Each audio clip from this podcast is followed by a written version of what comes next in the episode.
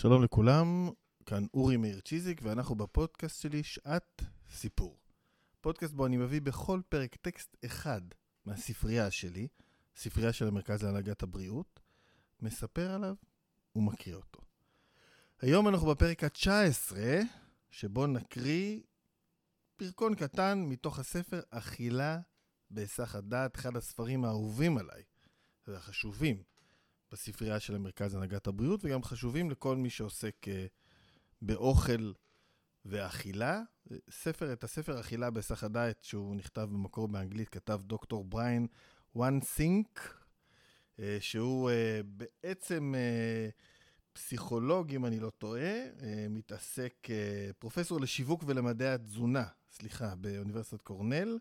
הוא מנהל מעבדת מזון, והוא עוסק הרבה מאוד ביחס בין הצרכנים של המזון למזון שלהם, על האכילה. אה, הספר הוא ספר מרתק, שמביא הרבה מאוד סיפורים אה, ממחקריו. ב, אה, באנגלית קוראים לו Mindless Eating, בעברית אכילה בהיסח הדעת. לצערי הרב מאוד, למהדורה הנוכחית שלו בעברית לא קוראים אכילה בהיסח הדעת, ובהוצאה, כדי להפוך אותו ליותר פופולרי לדעתם, שינו לו את השם לשם, אה, לפי, לפי דעתי השם הייתה, שלו עכשיו הוא הרזייה ללא דיאטה.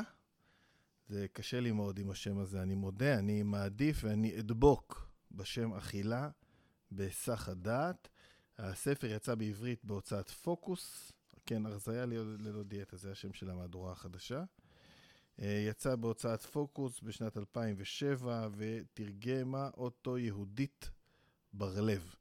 יש פה הרבה מאוד אה, פרקים בספר הזה, מאוד מאוד אה, נחמדים ומעניינים, שעוסקים בהיסח הדעת, באיך אנחנו מתייחסים או לא מתייחסים למזון שלנו, ואיך אפשר להשפיע על איך אנחנו אוכלים, על מה אנחנו אוכלים, על הכמות שאנחנו אוכלים, באמצעות היחס שלנו אה, לאוכל. יש פה אין ספור סיפורים אה, מרתקים. אני רציתי לקרוא לכם פה תת פרק אחד מפרק 6, שנקרא אה, אכילה בחשיכה, עם שני סיפורים אה, שבעיניי הם סיפורים מרתקים, ואני כל הזמן מספר אותם לסטודנטים שלי. אוקיי, אז אה, אני אקריא פשוט. למרות שבעמדת השמירה עוצרים אותך שומרים חמושים היטב, באחד המקרים הם גם נשאו מכונות ירייה בקוטר של 30 מילימטר.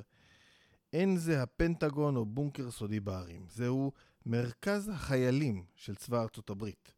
המרכז מתחבא בעיר השקטה נטיק, מסצ'וצס, בערך 15 מייל ממערב לבוסטון. במעבדות אלה בודק הצבא ארצות הברית את המזון שהחיילים אוכלים. מה ראוי שיאכלו ואיך לגרום להם לאכול יותר. כשמדובר ברווחת החיילים וביעילות שלהם, מזון הוא בהחלט נושא הקשור לביטחון לאומי. בנוסף למומחים לחושים שמנהלים את, את המעבדות בנאטיק, מגיעים לשם מטובי החוקרים מפינלנד, אנגליה, צרפת, ארצות הברית, כדי לעסוק בסיעור מוחות ובמחקר. רבים מהם בודקים כיצד צבעים, עטיפות, תאריכי תפוגה, רשימת מרכיבים, סמלילים והאריזות משנים את דעתם של החיילים על טעמו של המזון ואת הכמות שהם אוכלים. וזו הבעיה. כשחיילים יוצאים לקרב, לעיתים קרובות הם עייפים ומתוחים מכדי לאכול, ולפיכך הם אוכלים פחות מדי. אפילו כשנותנים להם שפע מזון וזמן מספיק לאכילה, הם פשוט לא אוכלים מספיק, והם מתחילים לאבד ממשקלם. המחקרים שבודקים צבעים, עטיפות ואריזות אמורים לגרום לבלוטות הטעם של החיילים להימשך אל האוכל, כדי ש... להימשך אל האוכל כדי שיאכל במידה מספקת וישמור על ערנותו ועל כוחותיו. דוגמה, לעיתים קרובות נאלצים חיילים בשדה, בשדה לאכול בחושך, ולא תמיד הם יודעים מה הם אוכלים. איך משפיע מצב זה על חוש הטעם שלהם? זו הייתה אחת השאלות בהן טיפלנו כששהיתי שם בשנת 2004 במסגרת שנת שבתון. אלן רייט ואני הזמנו 32 עובדים ממעבדת נאטיק בקבוצות של שמונה לדרג את טעמו של יוגורט תות חדש שהצבא בדק. אמרנו להם שאנחנו רוצים לוודא שטעמו של המאכל טוב אפילו כשאי אפשר לראות אותו. ואז קיבינו את האורות במעבדה. לא נתנו להם יוגורט תות, נתנו להם יוגורט שוקולד.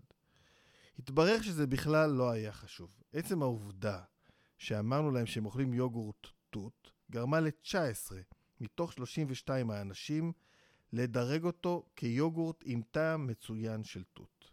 אחת מהן אפילו אמרה שיוגורט תות הוא החביב עליה ביותר, ושהיא תעדיף מעכשיו את מותג היוגורט החדש.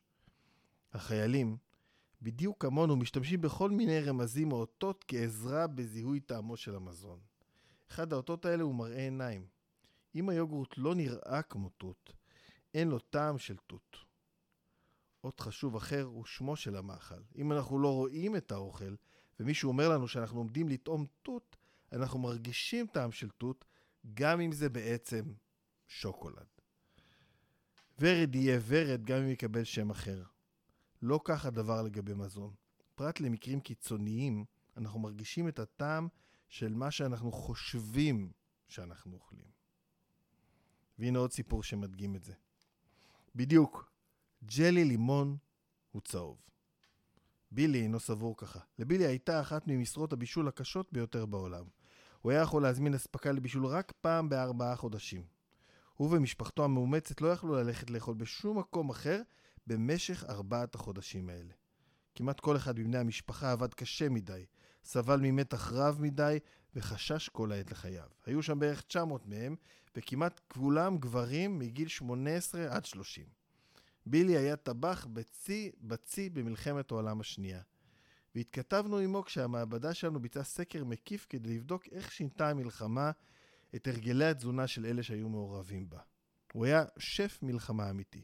מפרל הרבור למידווי היה בילי אחראי לאושר ששרר באונייה מלאה מלאכים, משום שדאג להם לשלוש ארוחות ליום.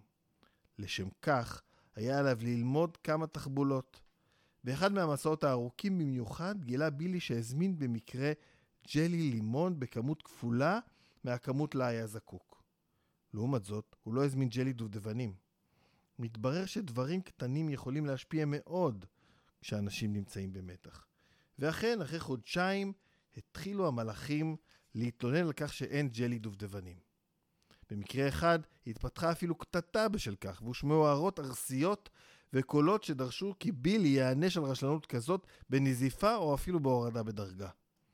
לאור המרידה המתפתחת נאלץ בילי לגלות יצירתיות.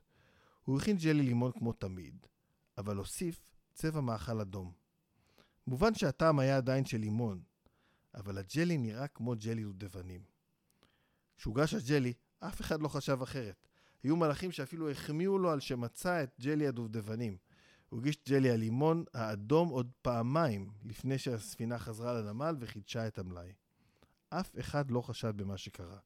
על ידי צביעת הג'לי אפשר בילי למלאכים להרגיש את טעמו של המאכל שחשבו שהם אוכלים. למה אפשר להסיח את דעתנו בקבול, בקלות רבה כל כך כשמדובר בטעם? פסיכולוגים מכנים זאת הט, הטמעת ציפיות, או הטיית אישוש, הטיה קוגניטיבית. במקרה של אוכל, משמעות הדבר היא שבלוטות הטעם שלנו מוטות על ידי הדמיון שלנו. בעיקרון, אם אתם מצפים שמאכל מסוים יהיה טעים, כך אכן יהיה.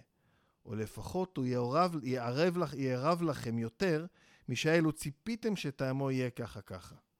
אבל הטיית אישוש פועלת גם בכיוון ההפוך. אם אתם מצפים שטעמו של מאכל יהיה רע, הוא אכן יהיה רע. אני, אני אפסיק פה את ההקראה, זה ספר באמת מרתק שיש בו המון דוגמאות לאיך איך, אה, אה, דברים שונים משפיעים על האכילה שלנו, המרחק של האוכל, אה, באיזה כלי הוא מגיע, איך קוראים לו, באיזה צבע הוא, האם מפנים את השאריות או לא מפנים את השאריות, מה הגודל של הצלחת, מחקרים ממש ממש מדהימים, אני מאמין, מציע לכל מי שעוסק באוכל לקרוא את הספר הזה, אכילה אה, בהיסח הדעת, או כמו בשמו החדש בעברית, הרזייה אה, ללא דיאטה. זהו, סיימנו את הפרק ה-19, אני מזמין אתכם לעקוב אחרי הפודקאסט. בכל ה... אה, בספוטיפיי ובגוגל פודקאסט ובכל מקום שתרצו. אפשר גם לעקוב אחריי ואחרי הפעילות של המרכז להנהגת הבריאות, גם ברשתות החברתיות וגם באתר, באתרים שלנו. אני אורי מאיר צ'יזיק, ואנחנו ניפגש בפרק הבא.